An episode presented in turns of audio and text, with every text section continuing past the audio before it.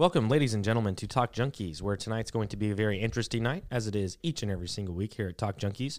Uh, I typically save this for the end of the podcast, but tonight um, I just want to kind of put it in front. You know, um, if you're watching this podcast, one thing that really helps this podcast is if you guys just hit the like button because that's how YouTube works. I know every channel says it, every major podcaster says it. Please just hit the like button. Not, i really don't care if you share it; that'd be cool. But if you hit that like button, it just helps us with the algorithms to spread Talk Junkies out there. That would really help us out a lot. Appreciate you guys who are smashing that like button.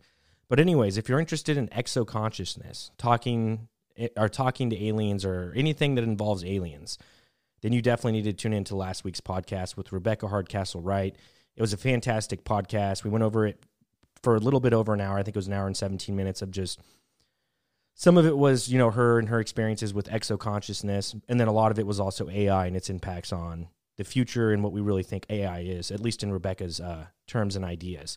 So definitely check out last week's podcast. Check her book out on Amazon. Great book. Um, but tonight, tonight is going to be a fantastic night because we have a very interesting guest coming on. He's been on the show multiple times. He's an author of multiple books. We have his third book just came out right in the middle of our table. Check it out. It's called The Conservative Gene.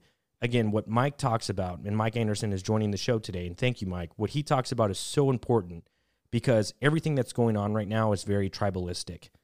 And there's no better person to bring on to talk about that. Mike Anderson, welcome to Talk Junkies, man. Thanks for having me. Good to see you. You too. How you doing, man? Good. Very nice. Went to, sh- went to shooting range yesterday. Very cool. Hopefully those exist, you know, here in the near future. You can Uh, you can afford rounds right now. That's kind of blowing my mind. yeah, no joke. Ten bu- ten bucks for fifty. Very cool. It's not bad. Well, I don't know if you've I wa- seen. Go ahead. Sorry. I my wife and I are going to rent a cabin in June in the Smoky Mountains, and I would never do that without taking a gun Yeah, man. because because there's no other structure within sight.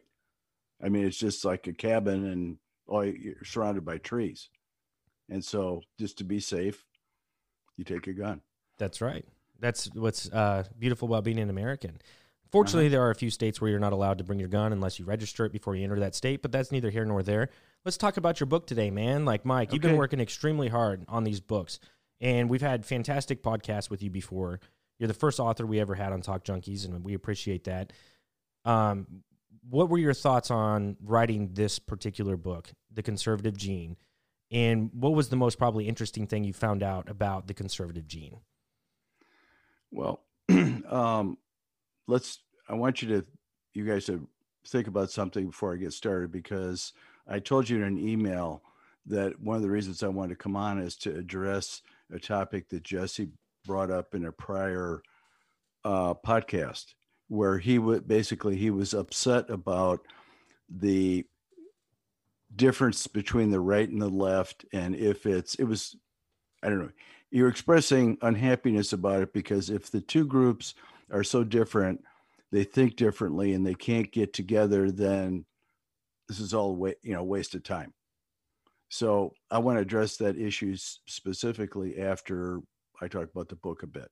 Sure. Um, as you know, the first book is the Progressive Gene. I wrote that book basically because I want to understand how the left thinks, because I'm I'm a conservative. Uh, I'm not really a Republican, um, but I'm a conservative, and so and I have I'm a genetic genetic conservative. I was I'm, I have some of the traits that all conservatives share that I was born with, but I wanted to understand the left. So I because they think differently, and so I thought, well, if I think this, why don't they? So I, that's why I wrote that book.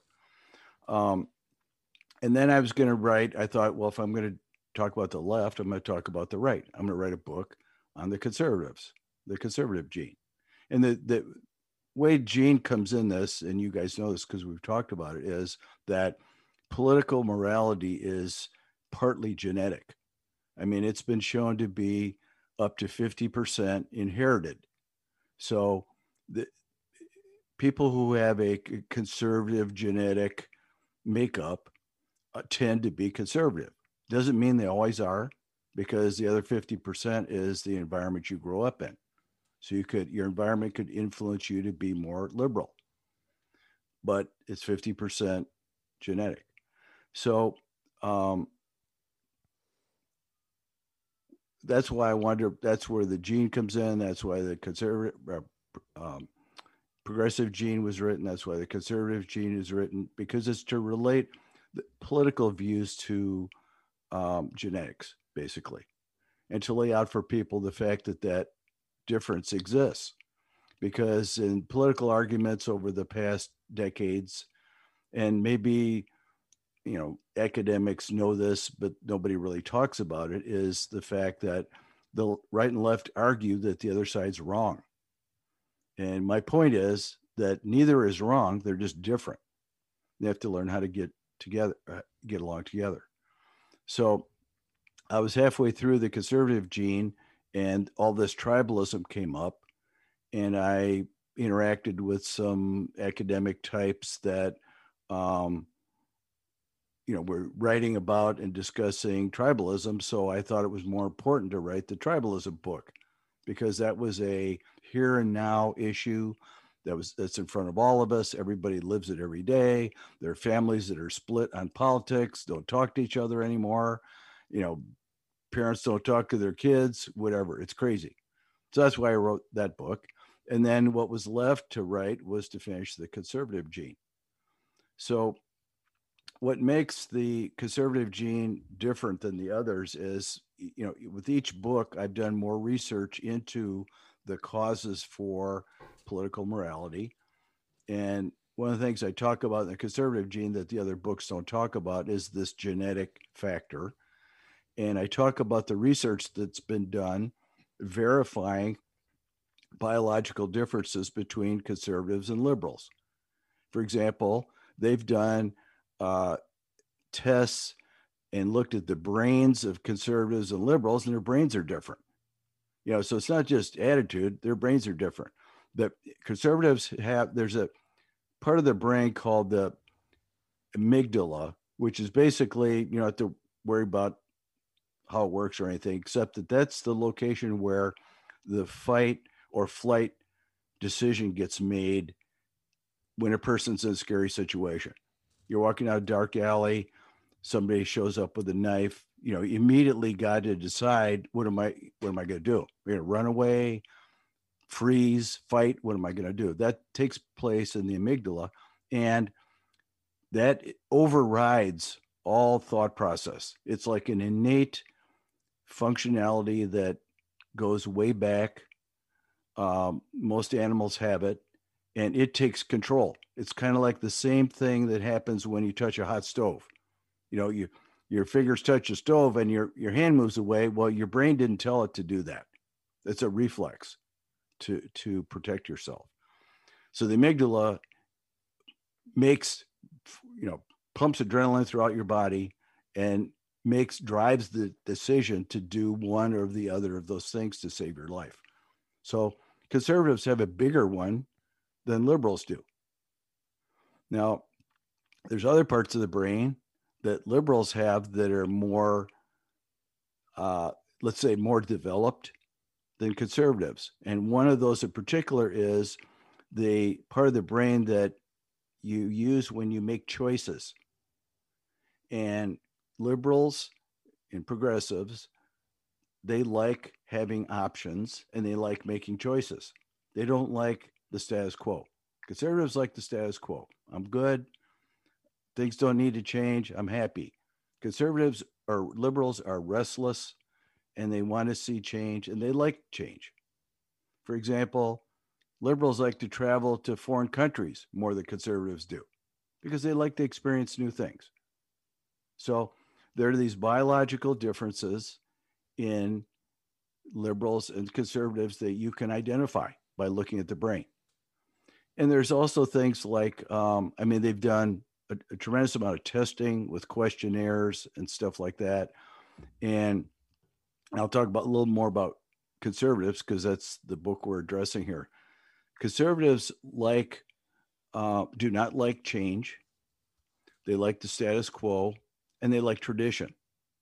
And so that's why conservatives, I mean, we've talked about, you know, moral politics previously. Conservatives like patriotism, tradition, authority, and they're very loyal. and sanctity is the other other principle that they that's important to them. They venerate things that they value that are important.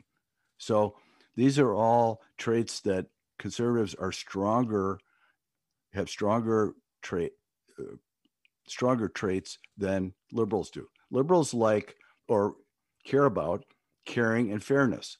They worry about inequality, they worry about poverty and things like that. So those are that's a simple explanation of the difference between the two. So um, the book talks about there's been four stages of um, conservative development in the history of man. Um, in back in the Stone Age, or you know when man first appeared on Earth, there were conservatives and liberals then, but there was no politics.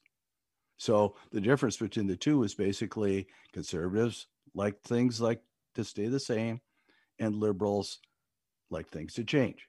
So they had to work together, you know, because the the human grouping at that time was a tribe or a family grouping, 10 to 100 people, basically. And to work together, they had to compromise their different points of view in order to get along. And there's a term in, you know, so you may wonder, well, why, why would that happen in bio, in nature? Why would nature make conservatives and liberals? It doesn't make any sense. But it's like, why are there tall people and short people? It's a spectrum of different political morality that exists because that's just the way it is. The balance of nature. Yeah, it's a balance of nature.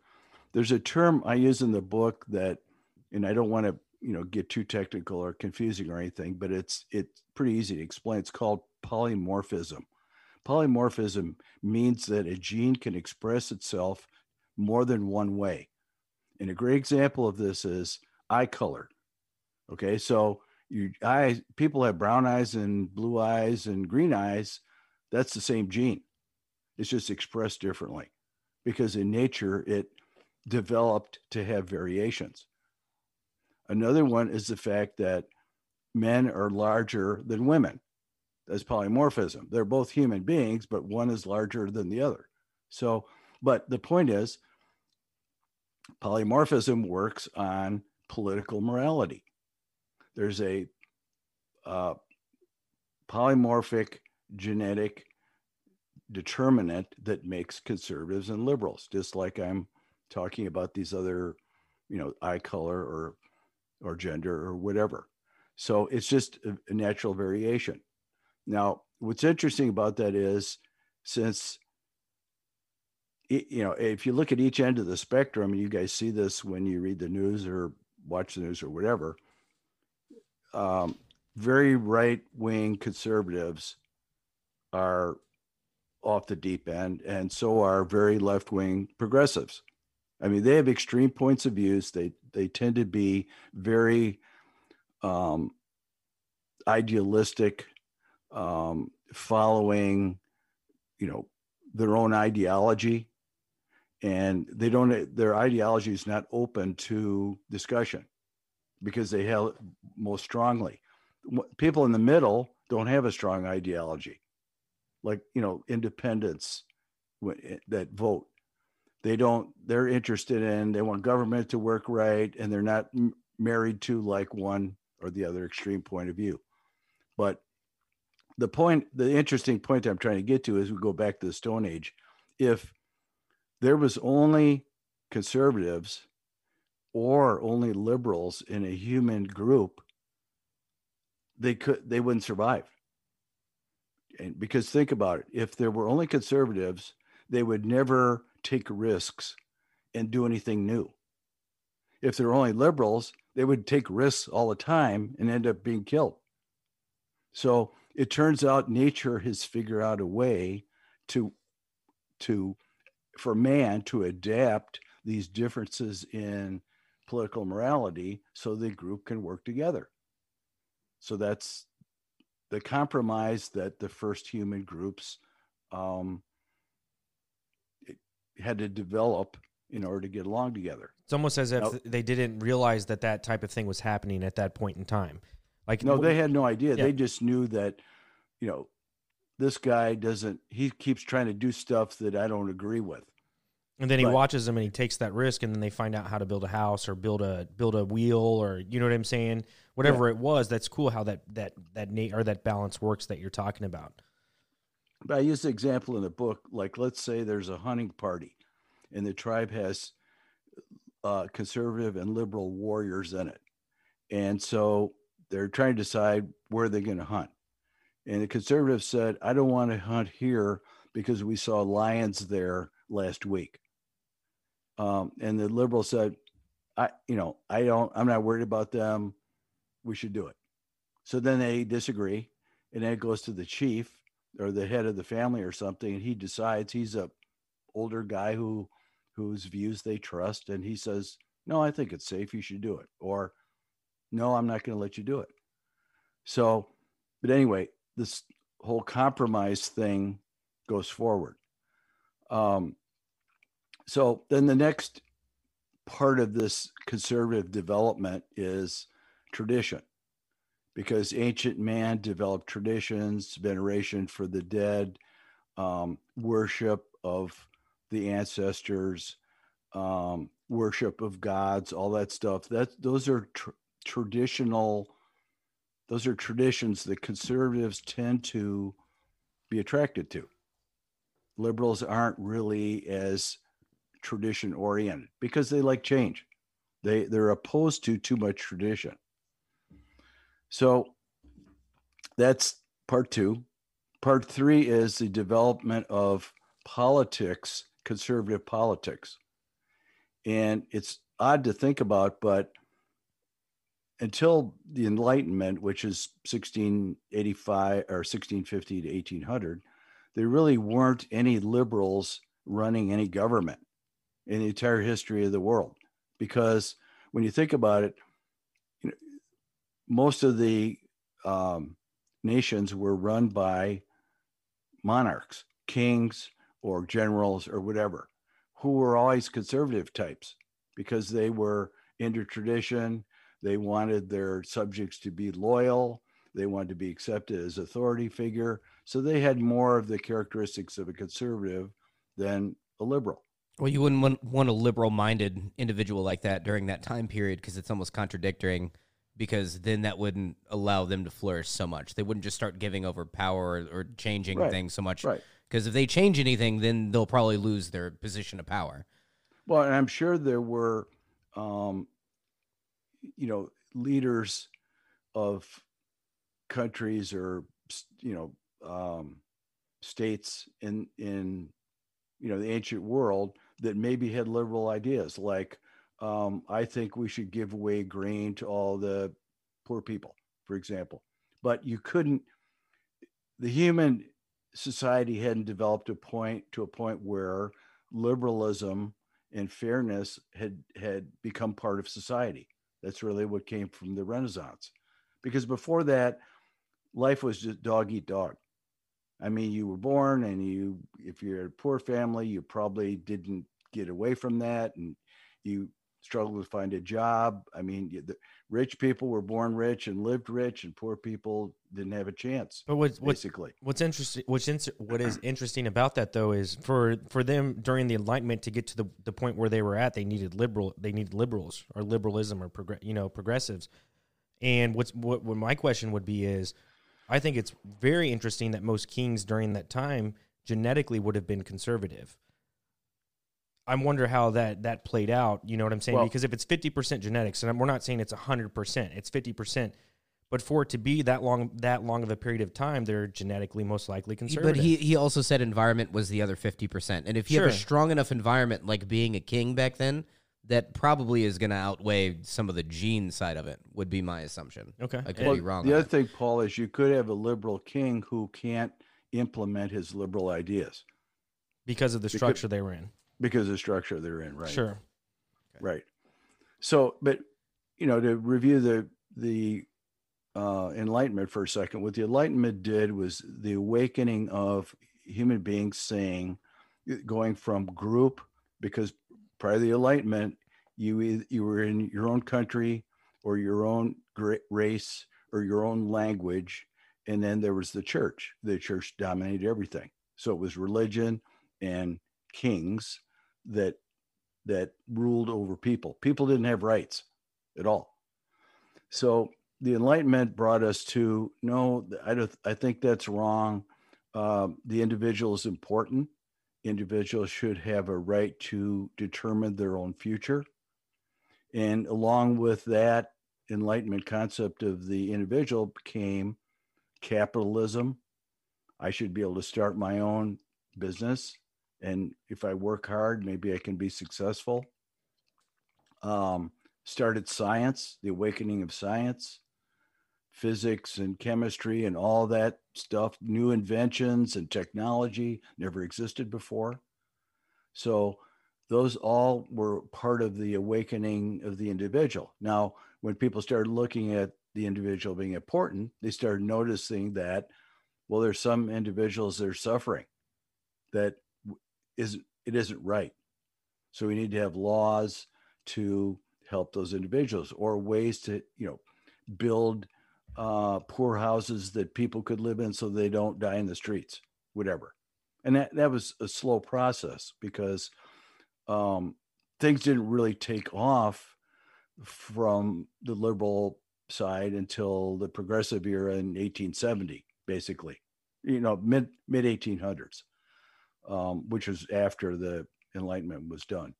But um, so we've gradually gone from, you know, for most of the history of man's existence on Earth, a conservative type running everything to now it's like swung the other way. So and it's never happened before that, that liberals have had so much influence like they do now. And it's more in the United States than in Europe um, this woke stuff is not there really isn't woke stuff in Europe. I don't know if you guys realize that it's not around the world because it there was a article last month or two one of the French government leaders, minister of I don't know state or something said, you know, we don't want that woke stuff over here. Um, because everybody thinks the U.S. is going crazy with, you know, you can't say anything um, if you say the right, I, first of all, free speech by the right is closed off. You can't express your views because they're wrong. And um, we have to be sensitive to everything we say about everyone, or we're outcasts. And, and it's not even so much that that's the big problem that I see. It's the problem that you can be prosecuted for something you said a very long time ago, even though you've changed as a person and your mentality yeah. has changed, but because now it's been documented on the internet and we can shine light on this one moment of you, regardless of who you are as a person now, whether or not you've changed. Oh, but you did this back then, so we can prosecute you for this and completely ruin ruin your character, which, which you see happen quite a bit, mainly amongst celebrities because politicians wouldn't be so stupid to right. be so outspoken and have things on the internet like that from a long time ago. But no, that's just another thing too that that goes down that alley. Well, that's that's and I we're getting on a tangent here, which I'm going to get off of after I express my views on it. But the great fallacy is that the assumption that if things were done previously that are bad by today's standards, that makes them that means we got to do something about it. We got to do reparations. We got to do something. So, and that's your point. If someone was, um, I don't know, uh, forward with a girl 30 years ago, and we find out about it now, then that person loses their job or whatever. I mean, to me, what's important is that the human race is changing in a positive way. It's not that it was bad before. I mean, you can say slavery was bad, but you should also say we got rid of it because it was bad. Civil War was fought to get rid of it. So, um, I mean, it becomes an illogical argument because you can you could take this all the way back to the Stone Age. You could say, well, the Romans had slaves, or the Romans killed people indiscriminately, so they're bad. And I mean, every there, there's everybody was bad Yep. at any time in history Yep. when they did something that's no longer acceptable. Yeah, it's it's it completely redundant in, in a sense because everybody or or even the sense of failing, even as not so much from uh, just a civilization standpoint, but more towards just the individual. Like there's a bunch of people, and I would like to think the majority of them that learn through life from making mistakes and making an ass out of themselves or you know making stupid comments and then that's how you learn socially anyway. It's almost like I, I just yeah that it comes down to the individual and the and and the civilization. You can't come go back and then prosecute for way previous things said or done that that weren't against the law. Like obviously like oh i killed somebody you know 10 years ago. You need to forgive me because i'm a different person now. I wouldn't kill again. And then they found out about the crime. That's not what i'm talking about. Just on a, like a moral on changing moral issues but Well, and then let's bring it back to the early 1900s, whenever the conserv- or whenever the conservatives lost their reign on what it is you call the world. Um, how did the conservative gene handle that in the early 1900s or the 1850s? In your research, and, and do you talk about it in your book? How Yep. the conservative gene actually, you know, handles that type of situation when that started happening? Well, here, here's the problem, uh, and and I mean, we're correct in assuming that there's about probably forty percent conservatives and forty percent liberals, and then there's the rest are in between. And so there always been conservatives. Um, the problem with conservatives, though, Paul, is that they are not fighters the way liberals are. Conservatives are happy to live their own lives. They're not passionate the way the left is. So they don't, I mean, when you see common example to me is when, I'm calling Republicans conservative for the sake of this example, but the left is always criticizing uh, Republicans in Congress for being mean. You know, like they they want to uh, cut this this law down. They want to take uh, food away from kids, or they want to. Um, we we think we should give away a billion dollars for welfare. They want to cut to five hundred million. So they're they're cruel people, basically, is the narrative. Well, conservatives never react to that. They never say, "Oh, we're not cruel, and here's why." They just are passive. So they're not. They have allowed. I mean, I'm writing my fourth book now, and basically, what the fourth book is about is the fact that never in history has have liberals had so much control over our society. well uh, They, they control they control the media, they control the universities, they control the internet. And now they control the narrative, uh, determining how we have to behave. And so there is no counteracting force to that.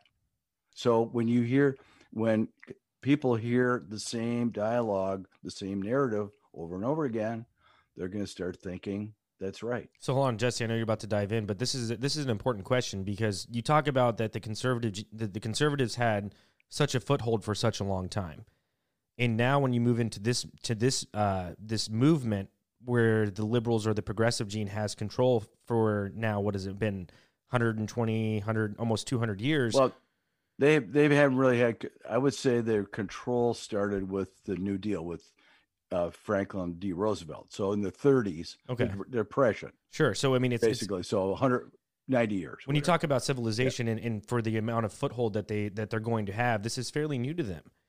And Yeah. at, at probably the most important time in human history, which is always going to change because we talk about change, but right now in this moment, it's the most important. And you talk about those things, and is it a detriment to the conservative gene that they're passive? They don't want to do much about it. They just want to be left alone and they're not going to do much. Is there a breaking point in the conservative gene where they're going to be like, you know what? I've had enough of this. We're going to do something about it. Or is it inherent in the gene of conservatives to where the progressives are going to take foothold for an extremely long period of time? Uh, don't know the answer to that. I know that the conservatives, if they get mad enough, get stuff done. Okay. It's a question of I mean, that, that's how them to- Donald Trump got voted in. The- you know, in a sense, at least that that's how I Yeah. see it. It was a very Yeah. quiet, very quiet, quiet conservative uh, folk that I wouldn't that even say up- he's conservative, though. But it's conservatives that are voting that are voting for him, though. But you didn't really hear them speak out too much up until it came down to the actual voting. Right. But Well, they actually, I mean, we've talked about this before. He got elected mainly because there was a large percentage of the American population that felt unrepresented. And those were blue collar, Yeah. middle class people, white men, basically, who used to be union in unions and vote for Democrats and no longer have representatives because the, the Democrats basically dropped that group in favor of the high tech group, you know, the internet, uh, Silicon Valley group, and you know, liberal intellectuals over liberal blue blue collar people. So Trump represented all those people that felt unrepresented. But what did he really do to change anything that the progressive gene is actually accomplishing right now? Again, they've had they're seventy or ninety years into the making. It's to me, I, I feel like the conservative gene has to has to make some sort of balance. And you talk about this balance of nature and where it hits fifty percent, but you just described how that's not the case right now.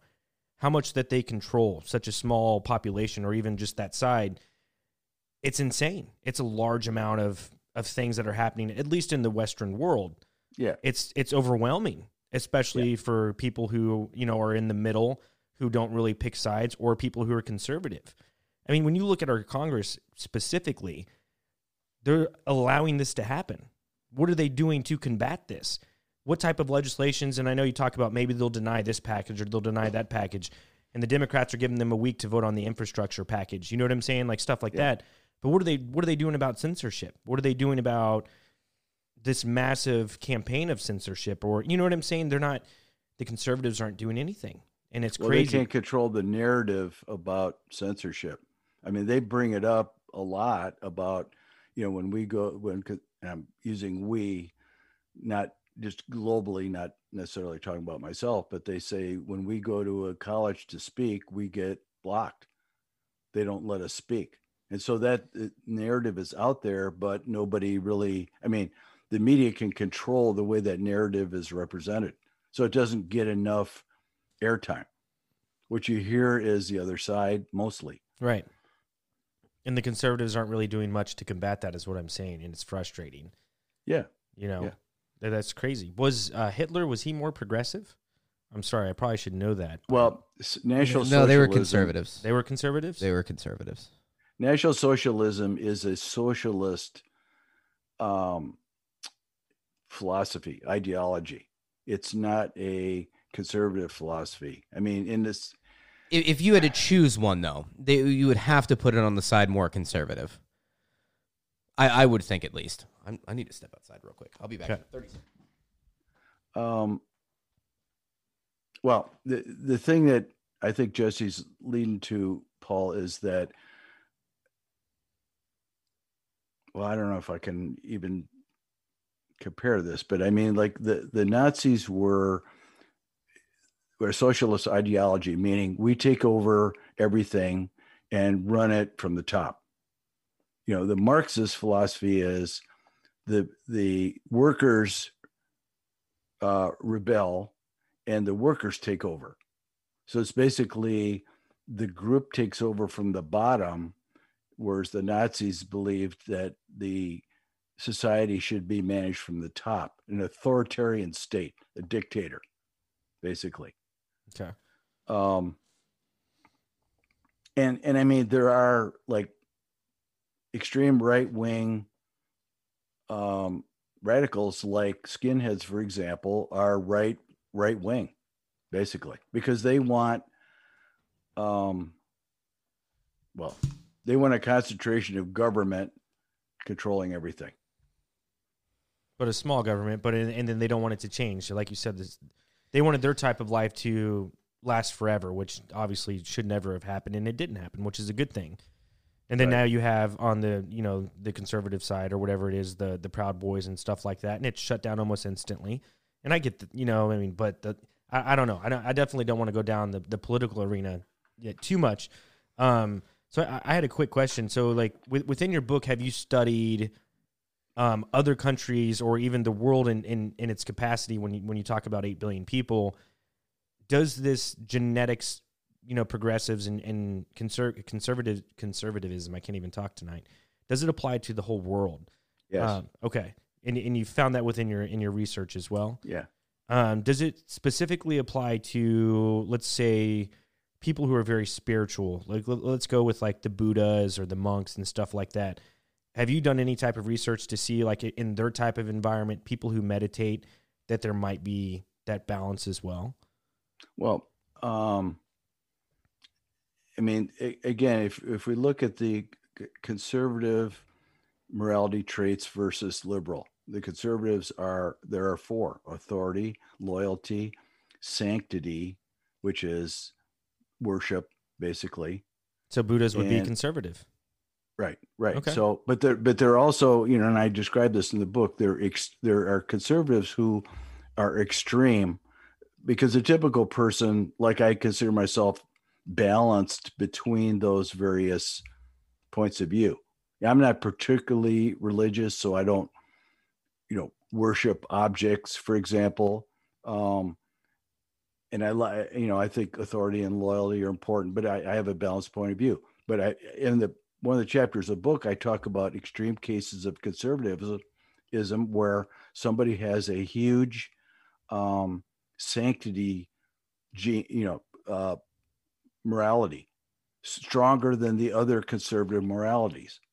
And so, like like a monk that would live in a in a in a monastery is an example of an extremely high, imbalanced sanctity um, morality, basically. And so that's an extreme conservative.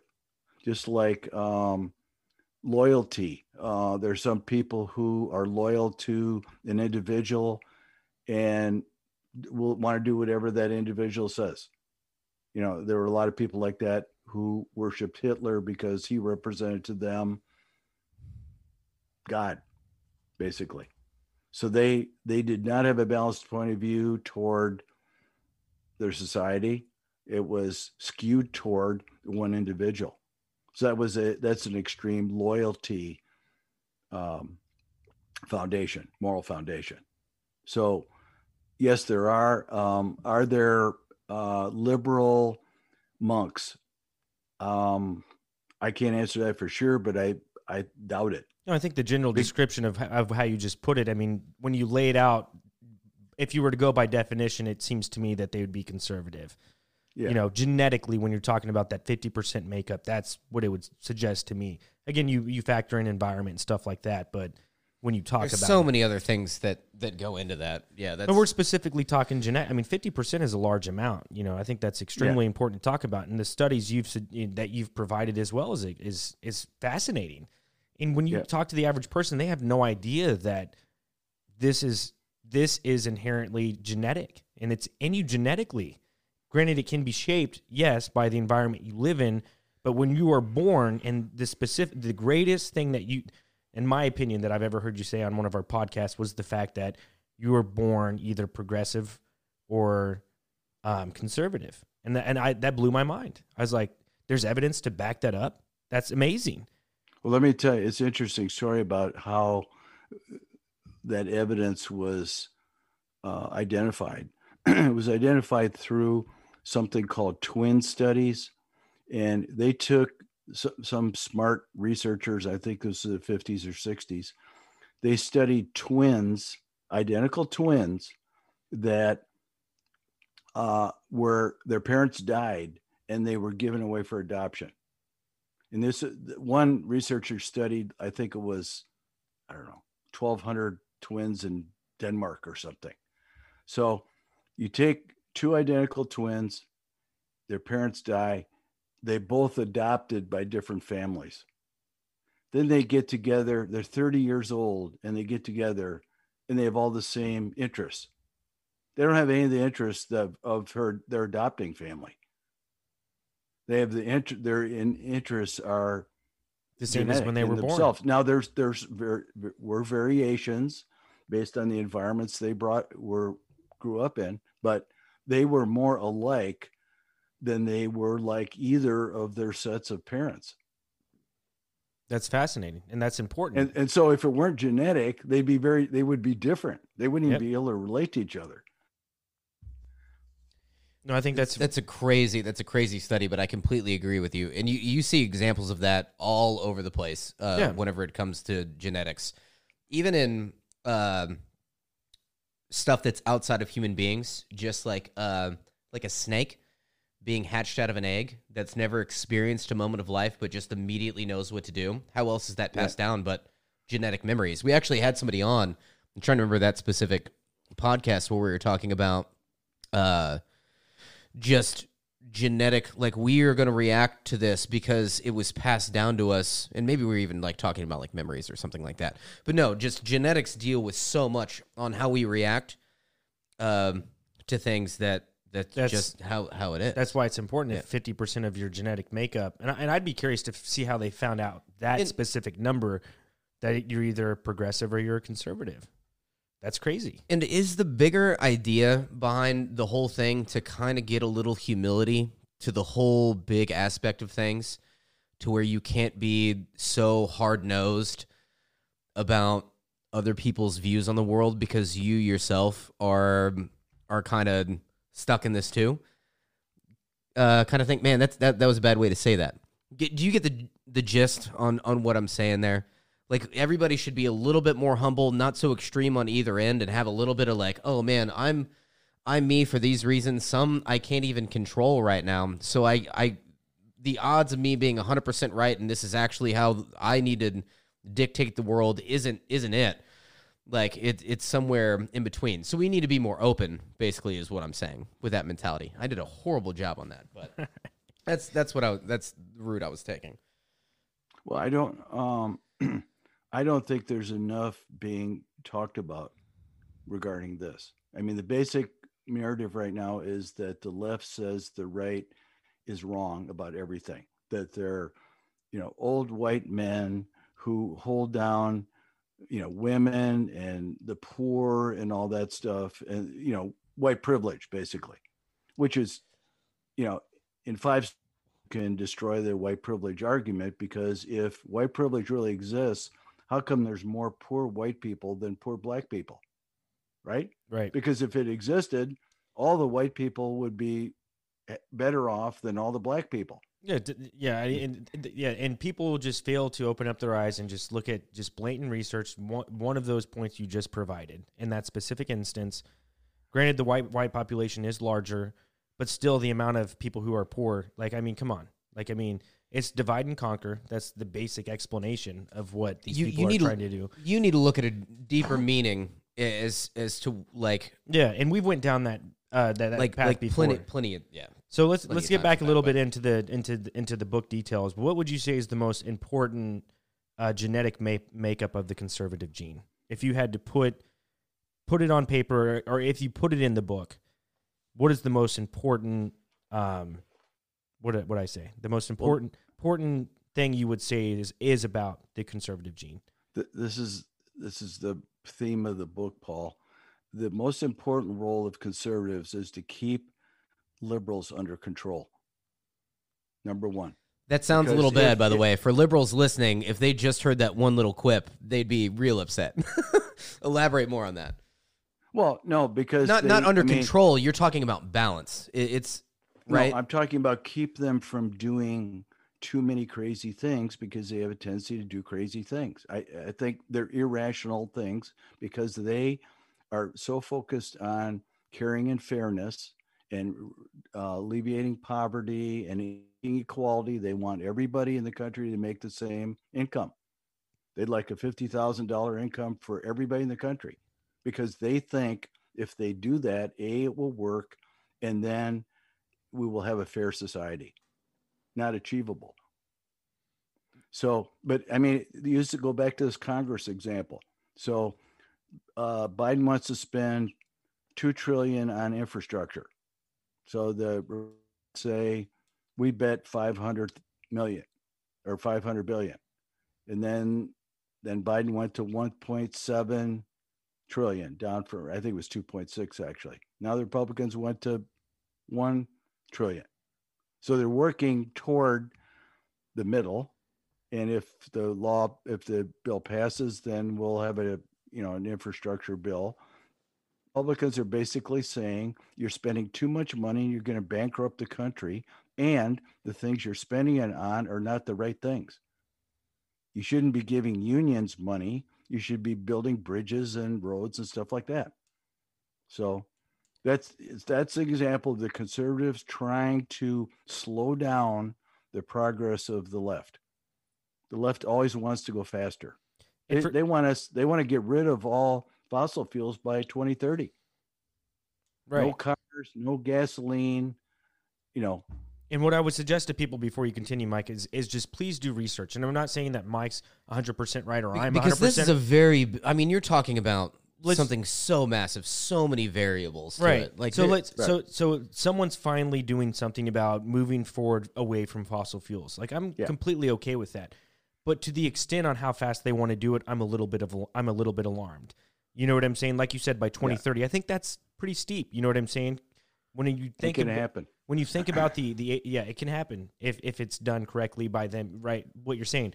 But I agree with you. There needs to be that balance of maybe the conservative gene kicking in and saying, "Hey, like, hold on, wait, like, not for the uh, not for to keep the big oil alive and keep lining their pockets with money because damn, they've probably had a, you know enough time with money. But I don't want to go into that aspect. But just, you know what I'm saying, like. I, I lost my. It's just so broad. It, it is, yeah. So much, so, you, so many broad topics. Like you're you're talking about oil and energy and infrastructure and all this, man, you could branch off and talk about each one of them individually as how they need to be talked about and and like evaluated. It's really hard to just break all that down really simply. Like well, and then to, and not... to have it done in a, in the next nine years. Like, come on, we've been heavily reliant upon this fossil fuel for a very long time. I agree we need to do something different, but let's take our time. We don't need to like climate change. What I'm saying is, people do your research. Is climate change really real? And I'm not saying that I'm a climate denier or I'm Let's not get into any conspiracy. And, and, and, I'm, any... and I'm, what I'm saying is just do your research. Don't listen to mainstream media. Don't just sit there and watch CNN or Fox or MSNBC and then or you know One American News Network or any of that and then hold any truth or value to what they're giving to you. Do your own research. Look at the papers that or even look at Mike's book. He has a lot of research in this book that he is taking out of his time to make sure he's providing and but, interesting and factual information about this. That's what people need to do to make a judgment and say, hey, do we need to be on electric cars in the next nine years? Do we need to be away from fossil fuels? Is the world really going to end like Ocasio Cortez says by 2030 if we don't do this? Who is a progressive?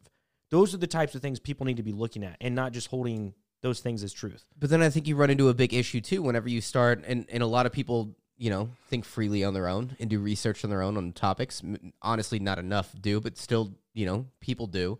But then you still have the tribalism issue to where you have to end up siding with one side, even though, oh, okay, so you're like, man, this side's 51% of what I believe in. So now I need to side with this one to get anything done, even though you end up sacrificing, you know, the other 49% on, on the other side, which is, you know, but I, and Mike, I'll let you get into this. But yeah, I don't I don't know if I completely just no, sounded no, no, like an I, idiot there with that one or not. But but but I think what what what what I've learned from Mike is is no matter what, the balance is going to find itself, and it's going to work itself out.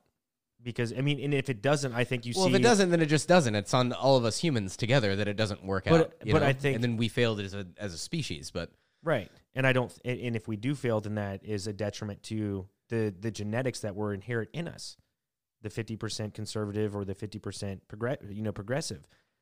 I think we don't well, fail because of that in the books that you describe. The thesis of my fourth book is unless we get back to balance, the country will fail. Absolutely. The, the, our political system will fail because it can't operate this unbalanced. It's never been there before.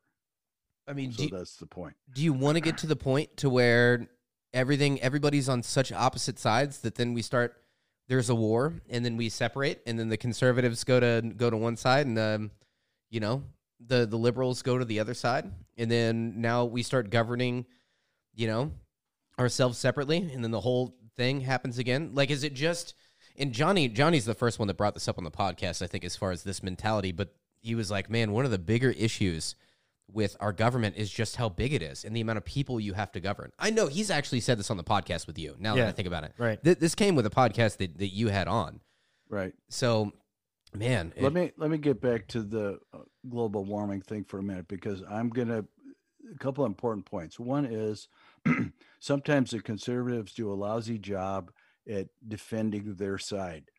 Like they're, I mean, Trump basically said he didn't believe in global warming, and that's like a head in the sand position, Mhm. and that doesn't do anybody any good because we should be working on uh, moving to more renewable energy. I think it's a great idea. absolutely. But what I object to is the fear factor dialogue that, you know, the world is going to end in 10 years if we don't do anything. I mean, I'm all for moving that direction. Ultimately, it has to be affordable. Um, but you know, new look at the battery technologies that have been developed for electric cars that didn't exist 10 years ago. So if we keep doing that research, we'll come up with better ways to provide energy and be, we'll be less dependent on fossil fuels and we'll move forward. It's a good thing. And I think global warming, or I don't know about global warming, climate change is always existed as long as the Earth's been here. So that will happen. I don't. I think it's senseless to argue about whether we're causing it or not. I think it's a good idea to get renewable energy and get rid of fossil fuels because they're dirty. But it takes time to do that. And you can't just blatantly rush in and then flip the script because then there's so much change happens that it's um it's too drastic. It's it's like getting out of a hot tub and then jumping into um an ice cold lake basically. Yeah. It's a- too too extreme. Will will shock things. It, it might cause casualties or financial financial stuff, but I can see that. I, I can absolutely see that. So, Paul, what you missed is so I was much. just basically talking about conservatives sometimes do a bad job of resisting the left because they they just put their head in the sand and they don't come up with good reasons why something shouldn't be done. They just squawk, and that's not a good. They don't make good arguments, so they fail in that regard. No, that makes Um, complete sense. Huh? That makes sense. Yeah. I mean, that, and and and the climate change thing i'm all for it i'm a conservative but i'm for who would not want sustainability who would not want better energy sources that cost less and eliminate uh, dirty fossil fuel i think it's a great idea but you can't snap your fingers and have it happen it takes a lot of r&d and years to get there Can I ask you a question about conservative morality in specific? Yeah. Um, That has always kind of bothered me, especially as of lately, and where I'm at in in my life mentally, is you have this very conservative, which mainly stems from Americanized, what I would call Americanized Christianity, that fuels a lot of even political voting on on certain matters of morality, talking about um, the uh, homosexuals being allowed to get married, abortion, those those things. Uh, where I'm at right now is you as in you as a person can make a decision to to not do those things. Why are you limiting other people from from having a different morality? Like I don't I don't like that man. I'm probably doing a horrible job. no, of no, this. no. Like, You, yeah. you, No. you were you were hitting it good, man. I don't Yeah. I don't like the idea that because I believe in something and and I live my life by it, then now it needs to be put onto other people kind of thing. It happens on And, both and sides. conservative yeah, no, no, it absolutely does. And but it, it's just more prevalent, I think, right now with the conservatives and how they're viewed. And honestly, I, I think if they were able to get over that little stint of man, you're still trying to fight against the things that you don't you see as wrong. Well, you don't do them. You don't do them. You can still teach it, you know, go to church, all that, but don't suppress other people from from doing what But they, they- feel is best too. And I think that's a big blemish on but hold on, hold on, hold on, hold on. on the conservative side. but what, okay, and, That- and you may be right, but I think when it comes to like, well, never mind, never mind, never mind. So I just wanted to, I man, I, I hope I, I don't even know if that was in question format for you or not. But do you have any opinions on anything that I just said as far as about conservative morality, whenever, especially stemming from Americanized Christianity, um, and how they vote and everything, and you know, maybe maybe and and I really think that the liberal community has a lot of these morals as far as um, gay rights and even abortion, which is really difficult for me. I've said it plenty of times on the podcast. That's a massive gray area one for me. But and, and I've I've had my explanation on that plenty of times, so people who listen knows my full explanation on that. But do you have any opinions on that? Well, I, regarding religion, um, there are more conservatives that are religious than there are liberals. Because they're I more mean, spiritual, the right? Traditional, like They consider themselves more spiritual. Protestant religions are more conservative, as uh, Mormons are, for example. Catholics are kind of split between the two. Yep. Um, but that's a criticism that re- re- Republicans get heavy criticism for because the left claims, well, you know, they don't they don't believe in in um, in evolution. So if you don't believe in evolution and it's obvious that it exists, then you're ignorant. So they um, accuse the, the conservatives of being ignorant. What that represents, though, is that you know religious people are traditionalists. So they tend, you know, I talked about conservatives and tradition. So they and I feel that I'm that way myself. I'm not particularly religious, but I'm I think tradition is important because it's the standard that you use going forward. And so it can change, but it's the standard until it changes into something else versus nothing is a tradition. You know, let's change everything. Um, so re- religious people, if they believe in the Bible, for example, they get they, they want to accept the things that are in it, which come into conflict with with modern life, with science and people's opinions and all that. So, But it, um, go ahead. Uh, if if the same people can go out and and are willing to die for the country that that we live in, which is this idea that you can you have this freedom, right? Freedom freedom of religion and and freedom and now it's freedom to be who you who you feel like you should be as a person. Right. Both should stand stand beside each other and be like, I, I'm willing to die for your rights to to be whoever you are, the same way that you can like that that's that's my big thing. Like I, I feel like america's gone through this process and and this is a moral a lot of these are moral. You could get into abortion which like i said is a bigger gray area. But some of these other ones is just strictly this man i'm gonna i'm gonna fight so you can live the way that you can live and you should be able to live the way that you live too even though i disagree with you. But we're Right. both gonna you know and we don't have to nobody's ever gonna completely get along obviously. I mean this Right. is a main theme. Um, that you can see trending with the podcast that we have with you.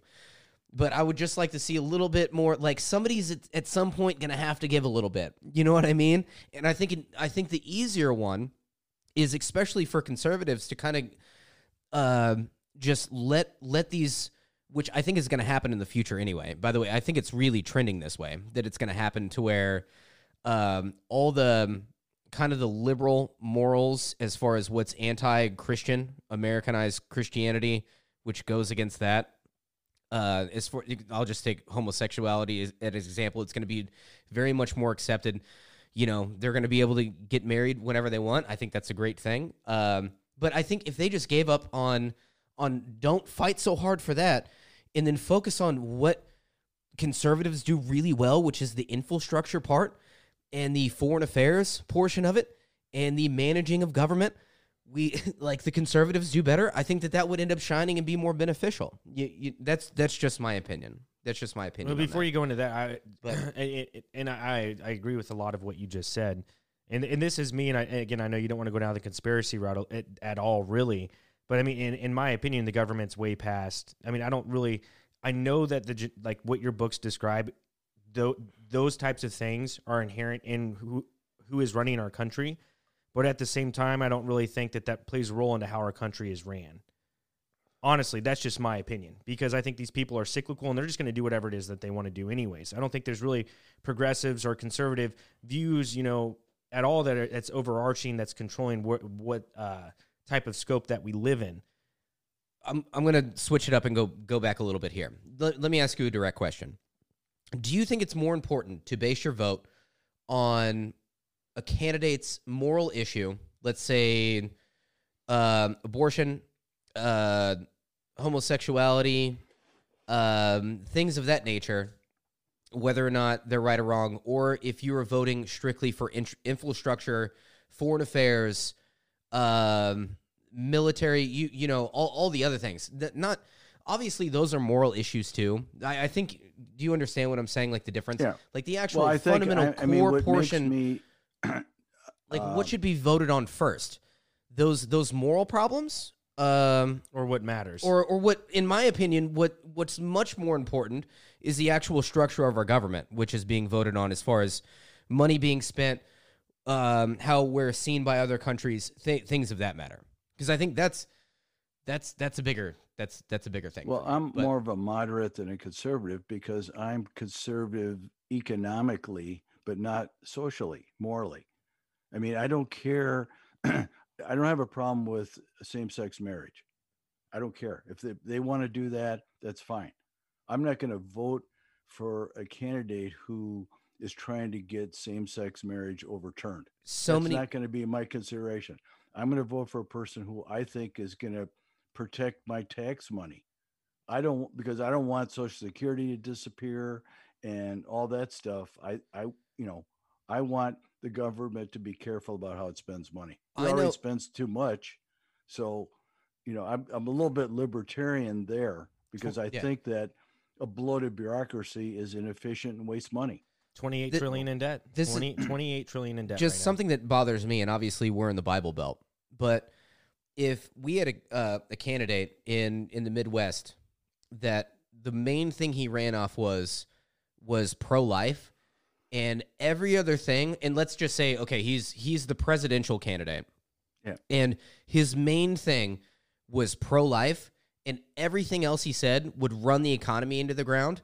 I guarantee you, you would have so many evangelical Christians who basically like run the votes in the Midwest still vote for him over that one issue, and will not look at any other any other uh, political socioeconomic thing outside of that. Oh, are you pro life? You are you uh, uh, pro choice? So that's a problem. Oh, so that's th- I'm I'm voting for you because that's th- this is my standard. That's So- the only thing they look at, so that's a problem. and with- that's what bothers me is what I'm saying. that's the Yeah. problem with the conservative. Nobody looks any deeper. That's the issue with the conservative gene. Yeah. is how loyal they are when Yeah. it comes to a specific subject. and, and it's this one thing and they're so hard nosed about it i know so many so many mike that literally it doesn't matter anything else they speak on oh as long as as long as you're uh, pro-life then then i'm voting for you. Because that's the most important thing in in their opinion. But what we would actually find is man man some other stuff back behind the lines could literally burn the entire country down. But it wouldn't matter because it lined up with your morality right. you know the as you watch part it burn of it is but it's very hard to vote for people on economic issues because they flip flop once they get elected. Oh no! You're, So, once again, you- absolutely, so- you're so absolutely le- right. You're, left absolutely with right on that. hot button issues like abortion and stuff that that determine who people vote for. I, I you know, they people should be voting for morality. To me, I agree. So that goes back to what I said. I The, agree. the I government, the think that government, culturally change as it is. You The- shouldn't. but the government is the exception to the rule on, on your three books, Mike, and your fourth one as well. They're the exception to the rule because they can sit there and, and they get voted on what you just said, and then they flip flop and do something completely different. Because you know what it's about when it comes to politics? It's about what's lining your pocket and whatever it is that it is, whatever it is that they think how the country should run. And I'm sure that conservative and progressive genes run up in that upper echelon but I don't think that you see it in the way that it's described in your books. I think it's something that I don't know. I don't really know how to explain. And also w- within America's um, fabric, you see these same hot topics being talked about for hundreds of years. We're still debating these same subjects, and they're and and so I don't necessarily under, think that it's a you know progressive or a conservative gene type of thing. It's just the government knows that they can control us with these subjects. well, you made a, a good point, Paul, because there's this issue with you know I always talk about liberals being focused on caring and fairness, so they they worry about equality and poverty and all that. Is is that an expression of a liberal morality or is that the expression of the democratic party line which they've had for 80 years now? So has it become a political thing only? So they know that by saying we support equality and minimum income we'll get x amount of votes and we'll stay in power because it's really all about power Right. so Doesn't power apply. and money drive have driven ever you know power has driven mankind since he started on the earth money didn't come in until money was invented and then it became a way to get power Yeah. Well, we, we, we've hit a lot about the conservative gene, and I know you wanted to get a little bit into one of the topics that Jesse kind of talked about. Did you did we hit that at all? I, I think we did actually. We did? But, I'll Mike- I'll hear if Mike point- thought that well, same well thing. Well, let's just get back to that for a second because jesse's concern was is it hopeless because the two sides can't get together or or they're so so split, separated. tribal. they're so separated now. No, they're right. they're so separated, and and it's been trending in this direction for so long, and now it's got to come to a head at some point. I almost wish I could see like the clip of me saying what I said, So to hold where. I could verify it. But So, so whenever you look at okay, so whenever you, you have Dan on, he talks about the freest country in the world, and he d- he describes it as the United States. Now, whenever you go to China, it's very uh, you know dictatorship or authoritarian or Marxist or whatever you want to say. In your opinion, we still are the the freest country in the world. Yeah, or- i would say yeah Okay. uh, because Okay, Yeah. so no, so no, you're good. You you can explain that, but so I, so I would disagree. So when you when you look at these other countries, whenever it comes to progressive or or conservative genes, it doesn't really matter the genetic makeup in those countries because the it's just like it was back in the Enlightenment or even before that. There are basically dictators or kings, right? yeah but there aren't many dictatorships left Okay, right what is There's it? like Korea, three- North Korea there's three communist countries korea uh is China or still? north korea china and Iran. laos or one of the one of the other southeast asian or southwest asian countries i don't remember it's a small list Okay, Because it doesn't work, right? Dictatorship doesn't work. right. Right. What I'm saying it's is, at some point that crumbles underneath itself. You you flip the hierarchy way too quick. You piss off the people that are running everything, and they're going to come in and eat you at some point. Like that's that's what's but happened what I'm with saying, every is- but whenever you look Like, at China or even any any other countries, like those people really don't have a choice, is what I'm saying. Like they have to go one way. Granted, they still have those type of genes in their body. They don't have an option to express the way that they feel. oh, If whether they- or not they're conservative or liberal doesn't matter in those countries. That's what I'm saying, Yeah, like, yeah, the- yeah. yeah. they're just they're just trying to get bread for the day to feed their family. Right. Is what they're worried about. They don't have, they don't have time to think about moral issues and how their government should be ran. like And e- they're just trying to live. But when you Like, talk about the freest country, basic when you talk about the freest country, and we're here in the United States, we still we we we can express those ideas, and we still don't get along. So I, I you know, I'm I'm at a loss too. Like, United States is a weird one. We're we're kind of a weird one. I'll I'll say that. so I guess what I'm saying is, in your research or in your book, do you do you can you observe large populations being able to coexist in this type of environment with genetic makeup when it comes to conservatives and progressives i don't think it's ever happened before with this And it- amount of so there's no- population? And it probably there's no data okay. Do- I mean, do you think Um, it ever can happen, or is that almost like a fallacy to even think that it can? Because What, it, it's we- almost necessary the polar opposites. Um, yeah but but up until now the polar opposites have been able to communicate and now they now they don't. So that's this is a unique time in history. Now let, let me suggest something that could work. If you look at the left you have liberals left of center and the progressives are left of them. And the democratic party is really run by progressives right now. You know joe biden made a deal with the devil. So aoc and all that group that's where all these billions of dollars of spending come from their ideas. Joe is, used to be sort of a centrist but he's not behaving that way. But my point is the traditional liberal wants to communicate with conservatives. They don't like what's happening. And they're kind of being timid themselves the way that conservatives are timid.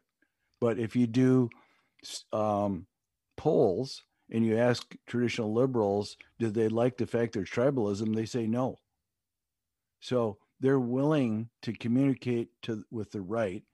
We just got to see how to make that happen. Maybe the, 100%. maybe liberals have to get fed up with with progressives, or all these programs have to fail.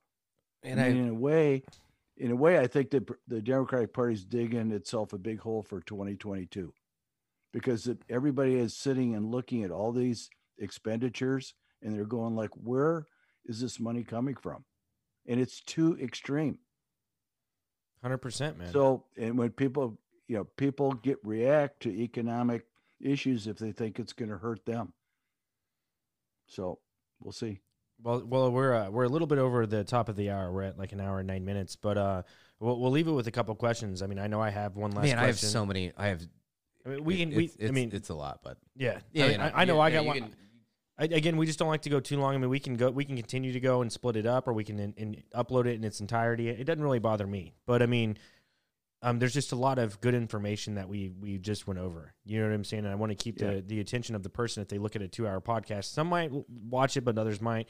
Some might skip to different parts. You know what I'm saying? I, I don't know. Whatever you want to do, I'm down with.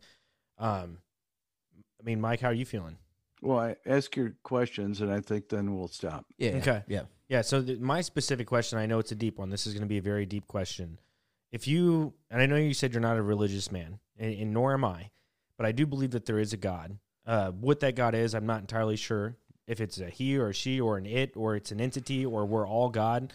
But if you had to put it in terms, is God the balance of this genetic makeup, or is God progressive, or is he conservative, or is it conservative? God. Oh man, I'm gonna go take a piss on that one. That's such a weird. Uh, well, I don't think you can ascribe human traits to God. So I don't think there's there's no way to answer the question. So there is a reason to think about it. Fair enough. It's just something that popped in my head during the podcast. It was just like, man, I, this is just, I feel like it's an interesting question. And that's an even better answer to the question. Well, and I think, to be honest, um, Paul, I think everybody in the United States is religious. Depends on how you define it. sure. mean, yeah, yeah. The, these tree hugging in, uh, environmentalists, their God is the environment. Their God is the earth. It's not the same God as going to church, but it's a God. Right. because I think it, in, it's human nature to be confused is the wrong word to be uncertain or unsure or unhappy about why we're here. You know, because we don't, I mean, we're the only creature on the planet who's developed a brain to the point where we can think about ourselves. You know, why did we why do we exist? How did we get consciousness that allows us to think about who we are? And so it's like, why uh, are we the only ones here? Who, where do we come from? Those are questions that are disturbing to mankind because they don't, what's the explanation? You know, Your And answer, so- your answer was great, man. That that was that was the best way to look at it. I agree completely. I was just, I was just, I had to ask. What you got for Mike, man? Oh man, now I need to come up with something.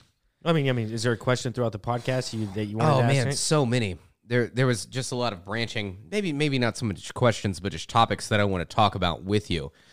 Man, I don't know. You, you got another one to fill the space, so I can maybe think, think of. I, I know you actually you write some stuff down, man. Good, well, no, good I, for I you. typically don't. Just tonight, there was two questions, and I asked both questions, and I was able to to have those questions with Mike, and he answered both of them. let me um, go on with your God thing for just a minute. Yeah, Paul, if it's okay, because Yeah, we're still a little absolutely. bit off topic, but it's interesting. I've been reading a lot about ancient man. Like I read a whole book about the Neanderthals, who were a separate species from Homo sapiens. They died out in 40,000 BC, but for a couple hundred thousand years, they both species existed. And so Neanderthals were primarily in Europe, and Homo sapiens later. But I thought it was very interesting to read that until 100,000 years ago, human beings didn't bury their dead. And I think it's fascinating because what they did before that is they just, if somebody died, they just left them laying there. But at this point, 100,000 years ago, our brain had developed to the point where we were contemplating the afterlife. And people said, hey, when my mother dies, I'm going to bury her and prepare her for the next life. So the brain, human brain had not had the capability of thinking that until 100,000 years ago. And you can measure it by the fact that then they started burying people. Now, part of it was, I'm sure, they didn't want their bodies uh, desecrated, like have animals eat them or anything. But then it turned into tradition, you know, respect for the dead, respect for my heritage, my family, and so like something turned the brain on to think that. And so humans never thought that before. Do you think that, that that ever that idea of the afterlife is a reflection upon our own ego so much to where we can't let go of us and we feel as though we're so important that we need to make sure that this continues because like this is such a blessing to the universe. And oh man, if this goes away, then who knows what trouble everything else is going to get into? Like unless Well, it's represented talking- or remembered or you know a legacy happens. I was talking to Paul about, well, you were out. I think the answer is that we, it's uncomfortable for us to think we're the only ones and this is it. That there, there has to be, what is the meaning of life, basically? Yeah, that's the big one, right? That's the that's, big one. the big one. And so people seek an answer to that question. And then the next question always is, and this relates to the value of religion, why is life unfair? You know, why do why does a five year old get cancer and die? And er, and another five year old doesn't. So there's the, what is the meaning of life and why is life not fair? That's the argument against God, the main argument. Because if he's the, Bi- God, the Bible Why- God. The Bible God. yeah, yeah, yeah. Why does he let that happen? Why does he let the good suffer and the evil prevail? you end up creating a lot of nihilists through that thought process. To In a- where you know you get some Nietzsche's, you I, know. I feel like Yeah. we did. Did we even ask Um, that question? Did we hit that with Kutter Callaway? Did we hit that question?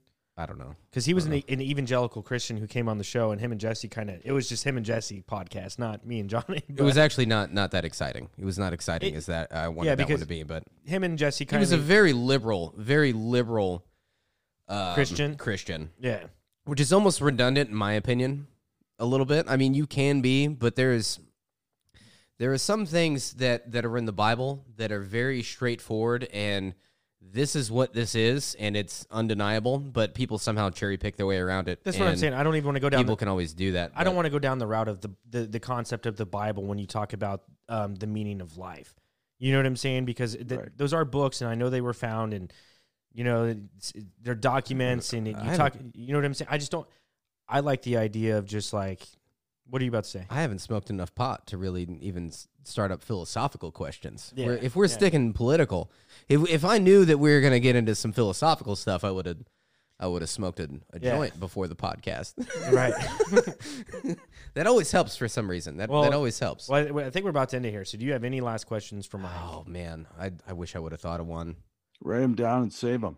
Yeah. I know. I need to do what Paul did this Well, time. no- he's no. I feel like he's cheating. He's literally has got all this written down. No, over no, no, here. no, I no, didn't no. even This do is that. this is my this is my date book with the guests we have coming on each and every single week. To the right of the date, I just had asked you two questions. I've never done that. He's that. still before. more prepared than me. That's I- all I'm saying. He was more prepared for the question. Well, how about this? How about this? the end of this. I'm sure you, Mike would be okay with me giving him your number, and you guys can exchange types of topics via text or whatever. Sure. and I don't if, care. if you want to do that, you know what I'm I saying? don't- yeah, I don't care. I just don't have any good questions. We bounced around a lot, and I almost want to go back to initially what we were talking about, but I just I, I don't have any questions right now. So Okay. So, uh, Mike, I know before the podcast we talked about you have launched your own type of history type of podcast. Where can people find it? Where can people find your book? Both of those will be in the, the descriptions below, but it's still nice to hear it from you. Yeah. Um, my books are on Amazon, um, both uh, the paperback and the ebook. Um, under just Michael C. Anderson, you can find them or the titles. And my podcast is, well, I have a blog also, MikeAndersonsBooks.com, where I write uh, articles and my books are explained there. And then I have locals.com, and the topic there is politics and morality. So I write articles there and do podcasts about my books, basically.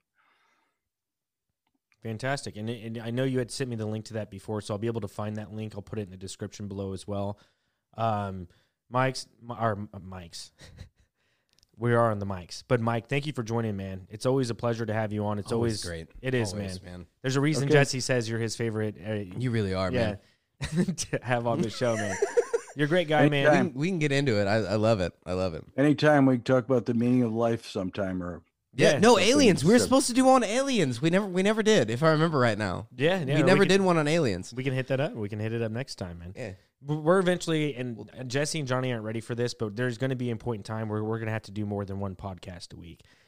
I'm not going to put that on them right now, but at the rate that I'm going, we're going to have too many guests, and I can't book like three three months in advance out. It's going to have to be a couple podcasts a week. So he's giving me that look. I'm announcing my because that will- retirement tonight. So, just kidding. That will increase your audience faster, Yeah, for sure. theoretically. Having Volume. more content. I mean, that makes mathematically it makes sense. yeah. Yep. Well, thanks as Okay, always, guys. man. Have a good night, my man. All right. See you later. Mike, Cheers. have a Yep. good night. And there you have it, ladies and gentlemen. Mike Anderson joining Talk Junkies, another great podcast, fantastic, enjoyable, um, just great, great man, man. He's a truly a, a genuine individual. Fantastic, deep thinker. Really trying to get to like the nitty gritty of things. You know, Yeah. Like he's he's really wanting wanting to ask the good questions to to get to some stuff, man.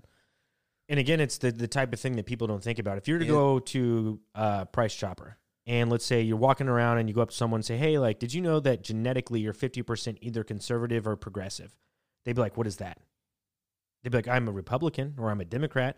Like, no, no, no. Re- research and, and studies show that when you were born, there's a 50 like 50% of you is going to say minus your environment that you're either this way or that way. And there's a balance of nature. People would be like, "I don't know what you're talking about." Yeah, It's very important it's- stuff like you just said. It's crazy. It, is a crazy thing. Oh man, I meant to ask him about predestination. That that was the question that There I was coming is. up with because that's a very predestinative um, idea as far as genes go. And if in yeah, Like anyway. God had already predestined those genes. Yeah, for the next time. For the next time, I was I'll I will ask Mike Anderson about predestination. Mike hung up, so Jesse and I are seeing each other on the TV. It's pretty cool, man. It's like it's like we're talking to ourselves right now while Jesse looks at his belly. I'm so fat. I'm so fat. I, I'm right. I'm not as, but It's I'm right there, man. I just got. I always wear a hoodie so people can't see it. But um, Yeah. again, like I'll say at the beginning of the video, the best thing you guys can do is share this video, like this video, and subscribe to Talk Junkies, man. We're, we're coming at you hard. I'm always looking for great people to join our podcast. Um, I just want to spray, spread great no- spread. He wants to spray great knowledge all over y'all's faces. yeah, spray. Just kneel down and get ready for the knowledge that Paul is about to spray over all y'all. Get ready for it. Get ready for it. To all our junkies out there. Stay fly and ring the bell.